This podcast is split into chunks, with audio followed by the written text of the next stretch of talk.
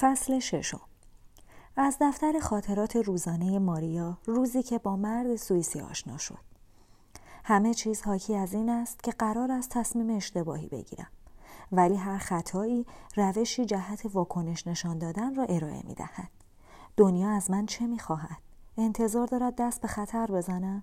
می خواهد به محلی بازگردم که از آنجا آمده ام؟ در ضمن جرأت دادن پاسخ مثبت به این زندگی را نداشته باشم؟ در یازده سالگی واکنش اشتباه نشان دادم و زمانی که پسری از من یک مداد قرض خواست همان لحظه متوجه شدم که فرصت دوباره به ندرت دست می دهد.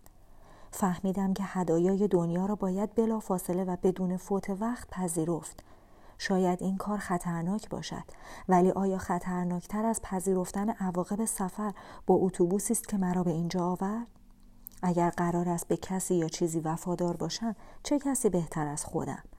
اگر به دنبال عشق واقعی هستم نخست باید از رفتن به دنبال عشقهای بیارزش احساس خستگی کنم. تجربه من در زندگی اندک است ولی به من میآموزد که هیچ کس صاحب هیچ چیز نیست. همه چیز تنها نوعی توهم است و این توهم در مسائل مادی و معنوی وجود دارد.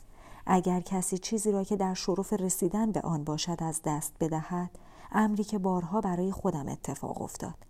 در نهایت می آموزد که هیچ چیز به او تعلق ندارد.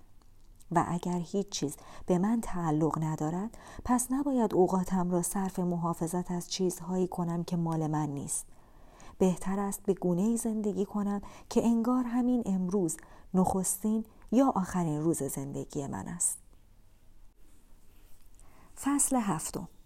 روز بعد ماریا در حضور مایلسون مترجم و معمور امنیتی که در ضمن ادعا می کرد نماینده مرد سوئیسی است اظهار داشت که در صورت صدور گواهی از سفارت سوئیس پیشنهاد مرد خارجی را میپذیرد مرد که به نظر می رسید به شنیدن تقاضاهایی از این دست عادت دارد تصریح کرد که صدور گواهینامه نه تنها خواسته ماریا بلکه خواسته خود او نیز به شمار می رود.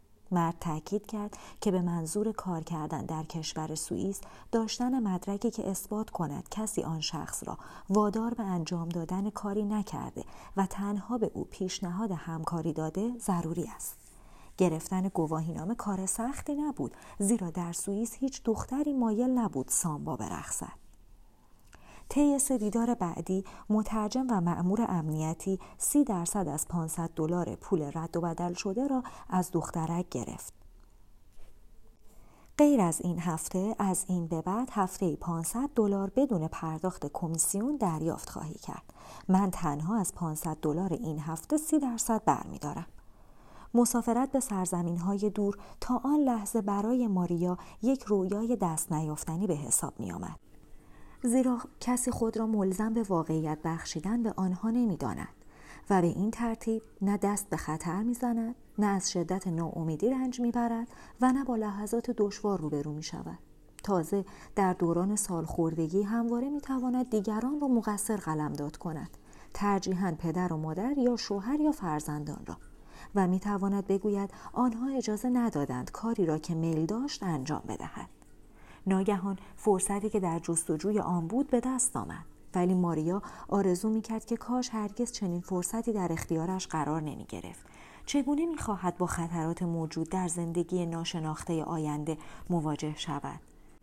چگونه عادات گذشته را ترک کند؟ چرا مریم مقدس تصمیم گرفت او را به مسافتی تا آن اندازه دور بفرستد؟ ماریا تنها به این دلیل که قادر بود هر لحظه دلش بخواهد تصمیم خود را عوض کند آرام شد.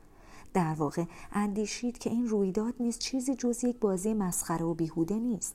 رویدادی متفاوت که در بازگشت به وطن می تواند به عنوان سرگرمی برای دوستانش تعریف کند. باید بیشتر از هزار کیلومتر مسافت را بپیماید و در جای دوردست زندگی کند.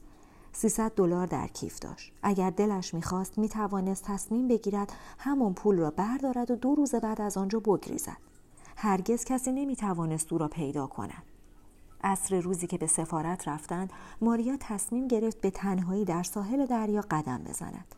به کودکان نگاه کند. به کسانی که والیبال بازی می کردند، به گدایان، به مستان، به فروشندگان صنایع دستی ویژه برزیل که البته در چین ساخته می شد. به کسانی که میدویدند و به منظور غلبه بر پیری ورزش می‌کردند. به گردشگران خارجی به مادران و فرزندانشان و به بازنشستگانی که در گوشه ورق بازی می‌کردند. از ذهنش گذشت که به ریو رو آمده. یک رستوران درجه اول پیدا کرده. به سفارت رفته. با یک مرد خارجی آشنا شده که نماینده ویژه دارد و صاحب یک دست لباس و یک جفت کفش زیبا شده است. بدون تردید هیچ کس مطلقا هیچ کس در سرزمین او استطاعت خریدن چنین کفش و لباسی را ندارد. خب بعد؟ به دریا نگریست. به آن سوی آبها. در کتاب جغرافیا خوانده بود که اگر از محل ایستادن خود در امتداد یک خط راست نگاه کند آفریقا را خواهد دید و اگر آن مسیر را بپیماید به آفریقا خواهد رسید. آفریقا با شیرهایش و جنگلهای پر از گوریلهایش خوانده بود که اگر تغییر جهت بدهد و به سوی شمال برود به قلمرو فریبنده اروپایی ها خواهد رسید جایی که برج ایفل، دیسنیلند اروپا و برج کژ پیزا وجود دارد. خب بعد مگر قرار بود چیزی را از دست بدهد؟ او نیز همچون سایر برزیلی ها حتی پیش از اینکه زبان باز کند و کلمه مادر را از دهان خارج سازد سامبا رقصیدن را یاد گرفته بود. تازه اگر آنجا را دوست نداشته باشد می‌تواند باز گردد. یاد گرفته بود که از فرصتها باید استفاده کرد. از ذهنش گذشت که بیشتر اوقات خود را با گفتن نه به چیزهایی که دوست داشت بگوید بله صرف کرده است. تصمیم گرفت از آن به بعد تنها تجربیاتی را کسب کند که قابل اجرا هستند و نتیجه حاصل را می تواند به میل خود تغییر دهد. شبیه به آنچه با عدهای از مردان داشت. او در برابر پدیده ناشناخته قرار گرفته بود. به اندازه ناشناخته که قابل مقایسه با دریایی بود که دریانوردی می‌خواست برای نخستین بار از آن عبور کند. این مثال را در کتاب تاریخ یاد گرفته بود. از ذهنش گذشت که همیشه می‌تواند به همه چیز نبگوید. درست مثل زمانی که پسری از او مداد خواست و هنوز اندوه و تأسف آن را فراموش نکرده است. همان پسری که همراه با نخستین عشق دخترک از صفحه روزگار محو شد. بله می‌تواند همیشه به همه چیز نبگوید ولی چرا حتی برای یک بار بله را آزمایش نکند؟ دلیل ساده ای داشت. او دختری روستایی بود و هیچ تجربه ای در مورد زندگی دور از مدرسه خوب دور از فرهنگ غنی دور از برنامه های تلویزیونی نداشت و نمی‌دانست جهان پهناور بیرونی زشت است یا زیبا. بدون تردید تجربه اندک او برای رویارویی با جهان و رویدادهای آن کافی نبود. گروهی را در ساحل دید که میخندند و به دریا مینگرند ولی جرأت نزدیک شدن به آبها را ندارند. دو روز پیش خودش احساسی مشابه آنان داشت ولی دیگر از آب نمی ترسید. هرگاه اراده می کرد می توانست وارد آب شود. شجاعتش به اندازه بود که انگار در همان ساحل پا به عرصه هستی نهاده است. آیا ممکن بود همین امر در مورد اروپا هم صادق باشد؟ زیر لب دعایی خواند و از مریم مقدس راهنمایی خواست. لحظاتی بعد مصمم شد که به آن تجربه بزرگ دست بزند. احساس می کرد مریم مقدس او را مورد حمایت قرار داده است. همیشه می تواند بازگردد ولی همیشه فرصتی برای رفتن به سرزمین های دوردست نیست. ارزش رفتن به استقبال خطر را دارد. البته با این شرط که بازگشت با اتوبوس بدون کولر و 48 ساعت تحمل هوای گرم را داشته باشد و در ضمن مرد سوئیسی تصمیم خود را عوض نکند. به اندازه مشتاق بود که با دعوت دوباره مرد سوئیسی تصمیم گرفت پس از رفتن به رستوران و صرف شام دست به آزمایشی خطرناک بزند. همین کار را هم کرد. دست مرد سوئیسی را در دست گرفت ولی مرد بلافاصله دستش را عقب کشید. همین آزمایش کافی بود تا ماریا دریابد که مرد سوئیسی در تصمیم خود جدی است. مرد با بیان کلماتی نارسا و لحجه بد اظهار داشت ستاره سامبا ستاره زیبای رقص سامبای برزیلی. سفر هفته آینده. همه چیز عالی پیش می رفت ولی سفر هفته آینده را پیش بینی نکرده بود. ماریا توضیح داد که بدون مشورت و اجازه پدر و مادرش نمی‌تواند تصمیمی بگیرد. مرد سوئیسی با حالتی خشمگین گواهی امضا شده سفارت را بیرون آورد و تقریبا فریاد زد قرار داد. ماریا پس از اینکه قبول کرد به سفر برود تصمیم گرفت با مایلسون مشورت کند. این کار به سادگی انجام می‌شد زیرا مایلسون در ازای این مشورت پول می گرفت. وقتی نزد مأمور امنیتی رفت او را بسیار گرفتار دید. او در حال گول زدن یک زن آلمانی بود که با سینه های برهنه در ساحل راه می‌رفت. نگاه حاضران در ساحل سرشار از عدم رضایت بود ولی زن تصور می‌کرد آن منطقه آزادترین مکان دنیاست. با این حساب ماریا مطمئن بود که مایلسون هرگز به حرفهایش توجهی نخواهد کرد. ولی باز هم وقت خود را به آزمایش گذاشت. اگر بخواهم تصمیمم رو عوض کنم چه می شود؟ نمی‌دانم در قرارداد چه نوشته. احتمالا می تواند از تو شکایت کند. هرگز نمی تواند مرا پیدا کند. اگر مطمئن هستی پس جای نگرانی نیست. مرد سوئیسی که تا آن لحظه برای ماریا لباس و کفش خریده به او 500 دلار پرداخته دو بار او را به شام دعوت کرده و پول تنظیم قرارداد را داده بود به تدریج نگران می‌شد. با توجه به اصرار دخترک برای مشورت با پدر و مادرش تصمیم گرفت دو بلیت هواپیما تهیه و او را تا شهر محل سکونت خانوادهش همراهی کند تا پس از انجام مشورت های لازم مشکلات موجود را در مدت کمتر از 48 ساعت برطرف سازد و مطابق برنامه از پیش تعیین شده سفر هفته آینده را انجام دهد. دخترک فهمیده بود که همه چیز در قرارداد ذکر شده و راهی برای گریز از دست قانون یا سرپیچی از مفاد موافقتنامه وجود ندارد. شگفتی ساکنان شهر کوچک با آگاهی از تصمیم یکی از همشهریان زیبایشان به نام ماریا برای سفر به سرزمین های دوردست امری طبیعی بود. در واقع همه اهالی با مشاهده مرد سوئیسی که می‌خواست ماریا را به منظور رساندن به مقام ممتاز ستاره درخشان در آسمان هنر به اروپا ببرد از دخترک پرسیدند چه شد که این افتخار به تو رسید؟ بخت و اقبال همراه هم بود.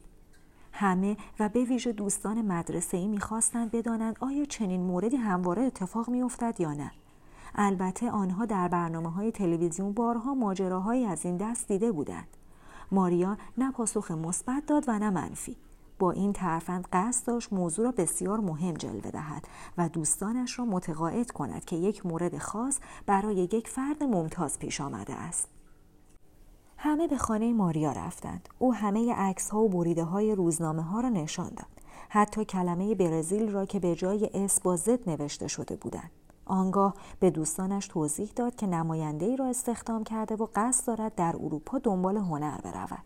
مادر ماریا با مشاهده لباسهای شنای دختران در عکسهایی که مرد سوئیسی به او نشان می‌داد از شدت شر سر برگرداند ولی در عین حال هیچ سوالی در مورد آینده دخترش نپرسید. او می‌خواست دخترش خوشبخت و ثروتمند باشد. شاید هم بدبخت و ثروتمند. مادر از دخترش پرسید اسمش چیست؟ راجر. روژلیو پسر عمویی به همین نام داشتم مرد سوئیسی خندید و کف زد. با این کار همه حاضران متوجه شدند که او چیزی از گفتگوهای جاری را درک نکرده است.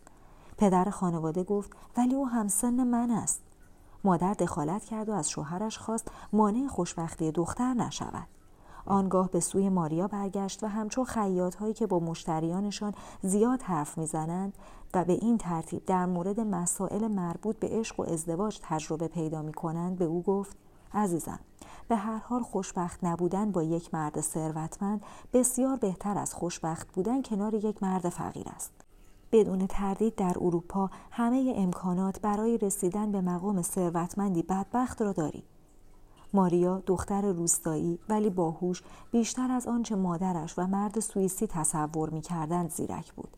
به منظور اهمیت بخشیدن به موقعیت خود گفت مادر از اروپا به برزیل نمی‌توان با اتوبوس رفت. از آن گذشته من نمی‌خواهم شوهر کنم. قصد دارم دنبال هنر بروم.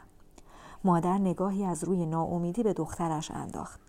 همانطور که به آنجا می‌روی می‌توانی برگردی. هنر برای دختران خوب است ولی تا زمانی که جوان و زیبا باشد این زمان حد اکثر تا سی سالگی طول می کشد. بنابراین باید از فرصت به دست آمده نهایت استفاده را بکنی. در عین حال کسی را پیدا کن که شریف و خواهان تو باشد. نباید زیاد به عشق فکر کنی. من هم از ابتدا عاشق پدرت نبودم. پول همه چیز را در اختیار انسان قرار می دهد. حتی عشق واقعی را. تازه پدرت حتی ثروتمند هم نیست. تو باید هرچه زودتر ازدواج کنی. این سخنان نصیحتی بد از سوی یک دوست قلم داد می شود ولی از سوی یک مادر پندی بسیار خوب به شمار می آید. چهل و هشت ساعت بعد ماریا تصمیم خود را گرفته بود. نزد صاحب فروشگاه پارچه رفت. می‌خواست به حرفهای او گوش بدهد و استعفایش را تقدیم کند. به من گفتند که یک مدیر فرانسوی می‌خواهد تو را به پاریس ببرد. حق ندارم تو را از خوشبختی بزرگی که نصیب هر کسی نمی شود دور کنم. ولی پیش از رفتن باید حرفی بزنم. از جیب کتش زنجیری را با مدالیونی که به آن آویزان بود بیرون آورد و ادامه داد. این مدالیون معجزهگر بانوی بخشنده است. کلیسای او را در پاریس همه می‌شناسند. تو باید به آنجا بروی و از او یاری بخواهی. به نوشته روی آن توجه کن. ماریا در اطراف شمایل مریم مقدس جمله را مشاهده کرد. آه ای مریم ای مریم پاک و معصوم ما را که به تو توسل جسته ایم دعا کن. آمین. لاقل روزی یک بار باید این جمله را بگویی. در ضمن اندکی مکس کرد ولی دیگر برای سکوت کردن دیر شده بود. اگر روزی به اینجا برگردی مرا در انتظار خودت خواهی دید. فرصت گفتن جمله ساده را از دست دادم. می‌خواستم بگویم که دوستت دارم. شاید دیر شده باشد. ولی بد نیست که لاقل این واقعیت را بدانی. از دست دادن فرصت. ماریا معنای این جمله را به خوبی می‌فهمید. دوستت دارم را نیز بارها و در طول 22 سال زندگی شنیده و برایش به صورت جمله عادی درآمده بود. در واقع هیچ احساسی در او برانگیخته نمی‌شد و آن را مقدمه برای ایجاد ارتباطی طولانی به حساب نمی آورد. با این حال از صاحب فروشگاه سپاسگزاری کرد و حرفهای او را در گوشه ای از ذهن خود به ثبت رساند. هرگز نمی‌توان پیش بینی کرد که زندگی چه آینده ای را برای انسان تدارک دیده است. ولی انسانی موفق است که راه خروج از شرایط ناگوار و ناگهانی را بشناسد. ماریا با دست گونه های صاحب فروشگاه را نوازش کرد. با عجله برگشت و دور شد. آنها به ریو دو رو بازگشتند. گرفتن پاسپورت تنها یک روز از وقت آنها را گرفت. راجر با ایما و اشاره و با ذکر چند کلمه پرتغالی به دخترک فهمان که برزیل واقعا عوض شده است. ماریا متوجه شد که ایجاد ارتباط با مرد قبلا خیلی طول می کشید ولی این بار خیلی زود انجام گرفت. با کمک مترجم معمور امنیتی مقدمات سفر به تدریج آماده شد. لباس، کفش، لوازم آرایش و سایر چیزهایی که معمولا یک زن جوان در رویاهایش می‌بیند. به یک دیسکو رفتند و مرد سوئیسی پیش از عزیمت به اروپا نحوه رقصیدن ماریا را دید و از انتخاب خود احساس رضایت کرد. انگار در برابر ستاره بزرگ و واقعی در کاباره کلونی ایستاده بود. دختری سبزرو و زیبا دارای چشمانی روشن و موهای مشکی همچون کوکوی سیاه برزیلی که نویسندگان معمولا موهای زنان را با بالهای آن پرنده مقایسه می کنند. اجازه کار از طرف سفارت سوئیس صادر شده بود. چمدانها را بستند و روز بعد به سوی سرزمین شکلات، ساعت و پنیر حرکت کردند. ماریا در ذهن خود برنامه ریزی می کرد رفتاری داشته باشد که مانع عاشق شدن آن مرد شود. هرچند او نه پیرمرد بود نه زشت و نه فقیر. راستی مگر ماریا بیشتر از این چیزی می‌خواست؟